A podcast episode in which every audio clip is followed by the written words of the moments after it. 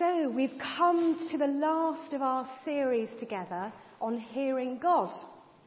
We've heard from various people on hearing God through waiting, through the Bible, through worship, in dreams, through others, through suffering, and last week Debbie spoke to us about hearing God through prophecy.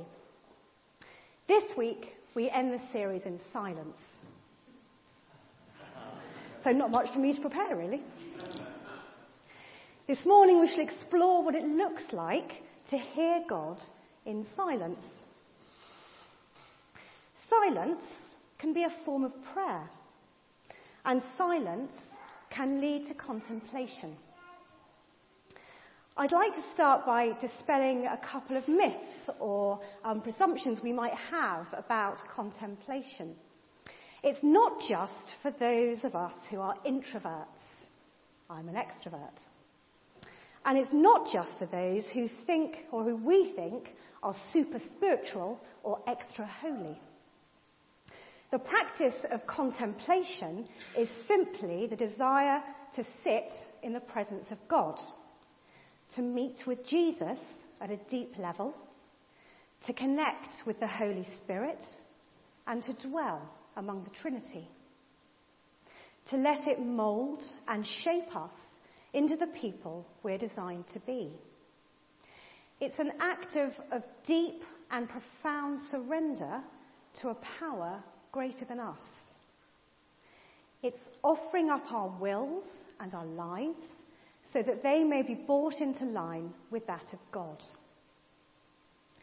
It's an experience, an experience of knowing that we are completely loved, completely accepted, and pursued by our loving Father. Contemplatives are often called mystics another ooh word. Um, this is not an ooh word. As mystic is, is simply someone who has moved from a mere belief structure or system or a belonging system to an actual inner experience. A mystic is simply somebody who has an inner experience, a connection with God. And contemplation is not a big C Catholic thing. It predates organised religion. It's an ancient Christian tradition. The desert mothers and fathers in the second century were among the first to discover this way of living and being with God. When uh, Christianity became the state religion in Rome in 313 AD, there were some good and some bad outcomes. The followers of Jesus were no longer persecuted for their faith, good thing. But by making it the state religion, power and control, doctrine and dogma became controversial and time consuming. And those in control influenced the development of the faith. And some were really unhappy with the direction that it took. As the, as the Roman Empire got more involved, there were some that felt that the true way of Jesus was being lost, crowded out by hierarchy and power. The way that Jesus had taught about coming alongside the marginalized, giving a voice to the powerless and the outcast, was being run roughshod over by the Empire of Rome. So they sought to escape this control and to re-establish their lives and live as Jesus had taught them. They felt that their faith was being controlled by a new religion. And they went out into the deserts of Egypt, Palestine, and Syria to find spiritual freedom, to live out Jesus' teachings, and to continue to grow in the Spirit. It was in these deserts that a different mind called contemplation was taught. It's a, a practice that has uh, begun to be rediscovered in recent years with people you might have heard of, like Thomas Merton, Thomas Keating, and Richard Rohr. They're probably the most notable um, advocates at the moment you might have heard of. The previous Archbishop of Canterbury, Rowan Williams, who uh, wasn't averse to uh, being a little controversial at, uh, in his time in office, even told the Synod of Catholic bishops in Rome contemplation is very far from being just one kind of thing that Christians do. It is the key to prayer, liturgy, art, and ethics. The key to the essence of a renewed humanity that is capable of seeing the world and other subjects in the world with freedom. Freedom from self orientated, acquisitive habits and the distorted understanding that comes from them. To put it boldly, contemplation is the only ultimate answer to the unreal and insane world that our financial systems and our advertising culture and our chaotic and unexamined emotions encourage us to inhabit. To learn contemplative practice is to learn to live truthfully and honestly and lovingly. It is a deeply revolutionary matter. Didn't pull any punches with that statement. As we can consider that, I'd like us to watch a, a clip um, that comes from the Contemplative Outreach Centre. It's plugging their resources and their website, but just sort of park that a little bit, because I think it helps to explain the benefits of silence. Uh, they talk about something called centering prayer, which is similar to that of contemplation. Don't worry too much about the differences. Uh, it's still all about just being present and still with God. So we'll have a look at this.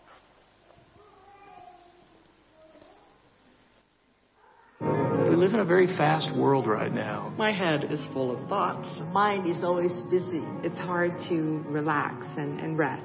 We need to sit still, be quiet, listen to God. Centering prayer is to further the movement into resting in God, interior silence. Be still and know I'm God. Twice a day for 20 minutes, enter into this prayer. We just show up and God does the rest.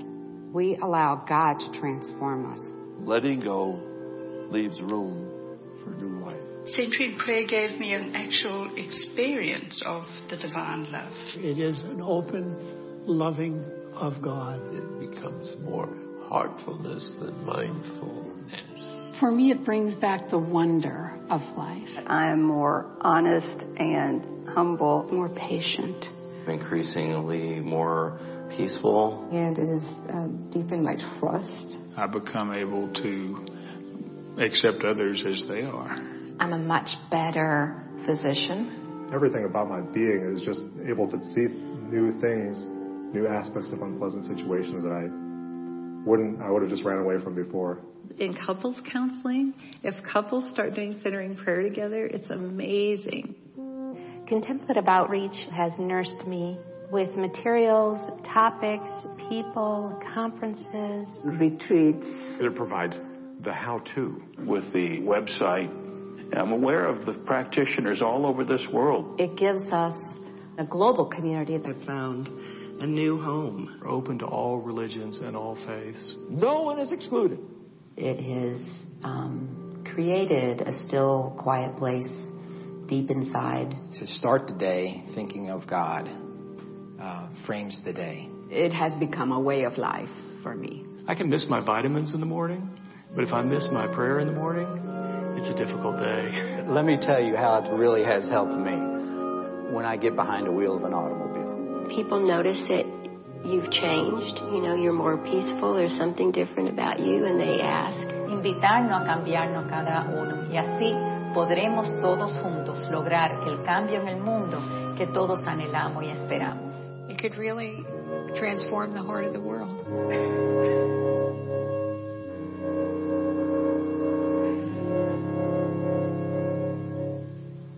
So that just gives us a little insight into the benefits of being still, sitting in silence, and basically letting God do the work.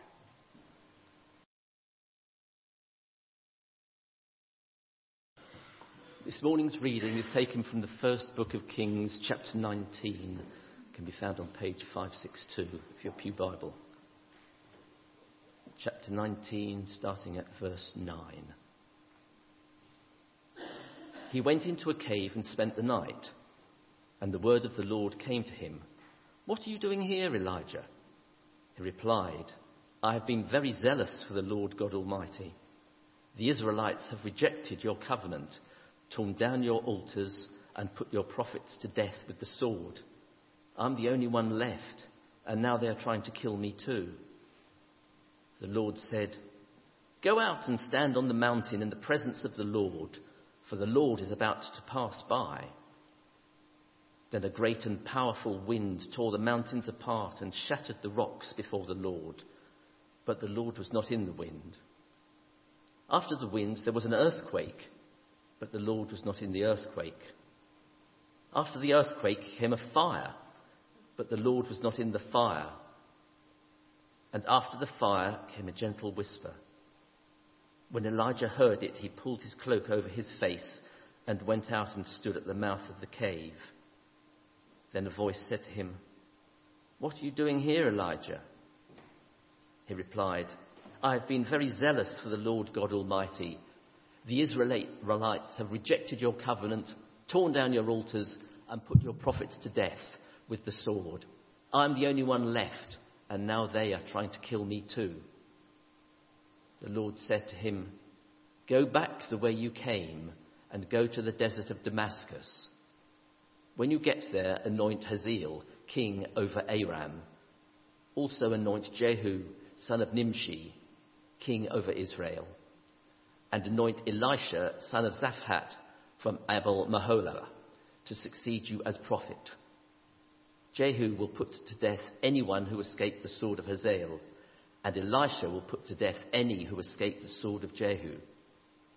Yet I will reserve 7,000 in Israel, all those whose knees have not bowed down to Baal, and those who have not kissed him. This is the word of the Lord. Silence can be a very scary thing. A place filled with nothing. Nothing but our own thoughts. A place where we have to be alone with ourselves and alone with God. It can be a very vulnerable place if we let it. Sitting naked in front of God with all our defences down, no masks to hide behind. Or at least, this is how it could be. I'd like to share with you, if I may, my journey of discovery with silence and contemplation. For most of my life, I would rather be anywhere than alone with myself and my own thoughts. The thought of spending time with myself I found deeply uncomfortable. The story that I told myself was that unless I was doing stuff, unless I was busy, out and about with other people, working, making a difference as I saw it, then I wasn't really worthwhile. If I was on my own for any length of time, I seemed to sink. It wasn't depression, but it was sadness. A lack of purpose, and most of all, a lack of connection with who I was and what I was for. I distract myself with almost anything else I could think of rather than just sit with who I was, whoever that was.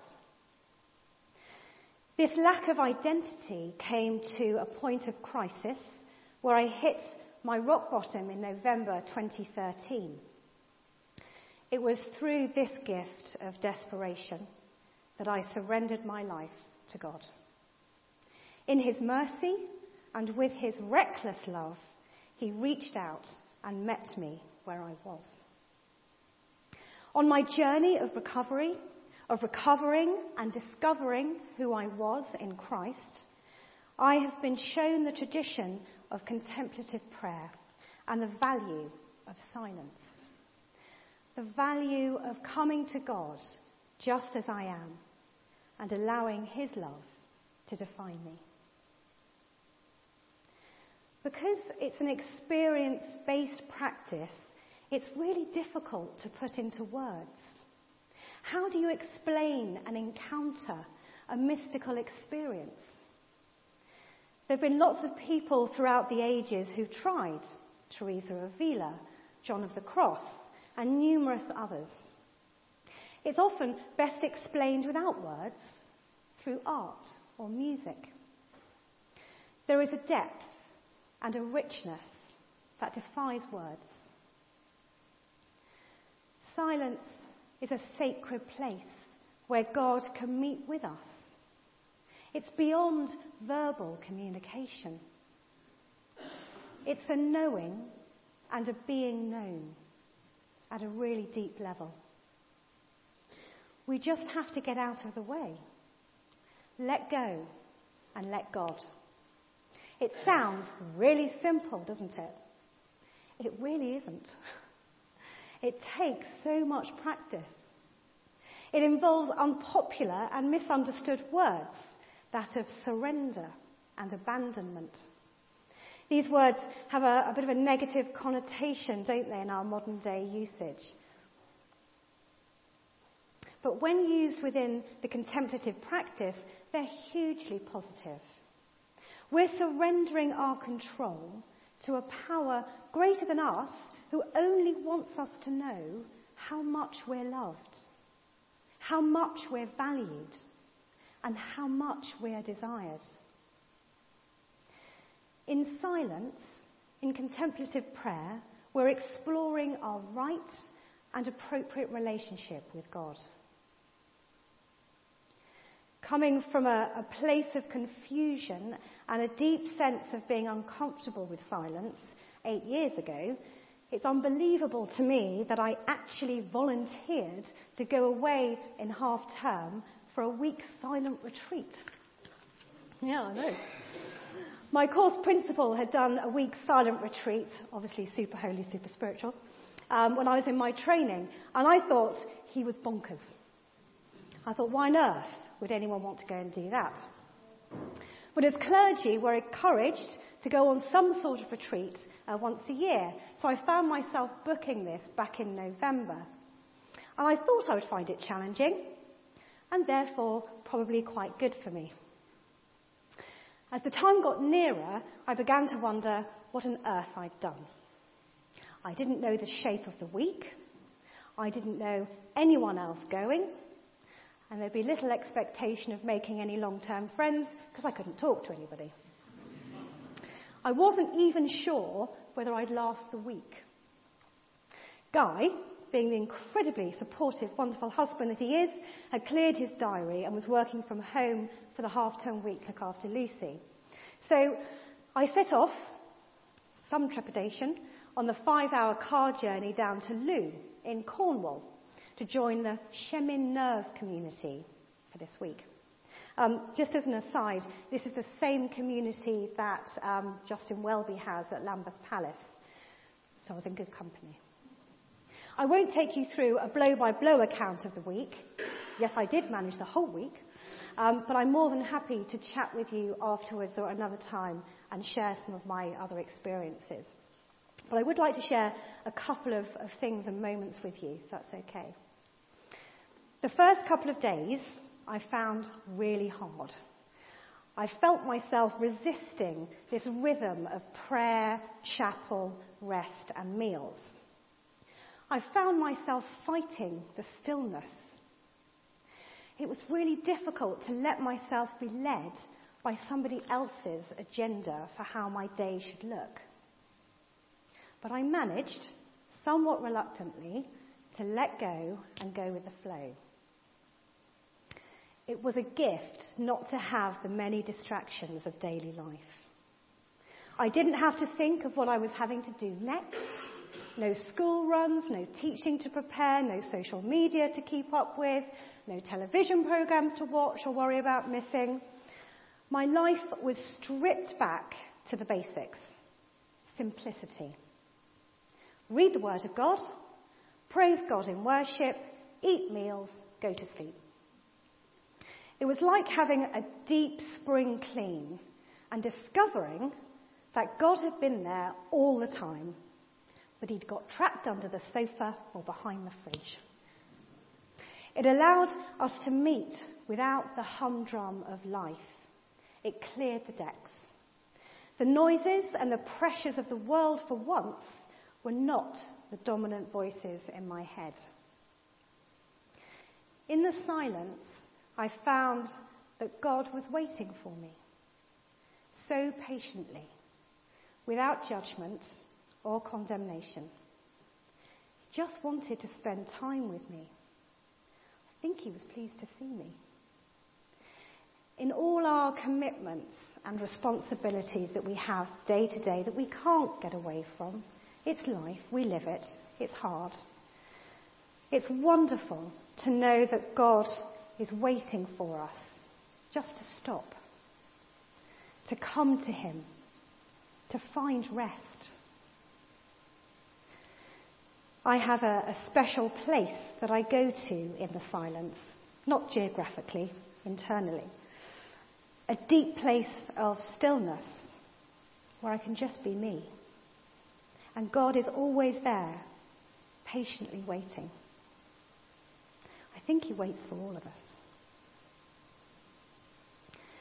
In this season of Lent that we're coming up to on Wednesday, where we usually try to give something up, maybe we could try something new. Maybe we could try and sit with God in silence and allow Him to find us in our busy lives. Father, we ask for more of you. We ask that you would meet with us in the silence of our hearts. Help us to surrender to your love. Amen.